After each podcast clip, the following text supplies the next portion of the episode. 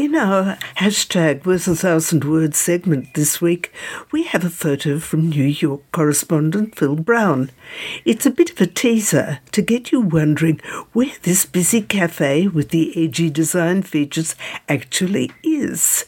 Of course, it's the very upmarket Starbucks Reserve Roastery in Manhattan, and it's definitely worth a thousand words.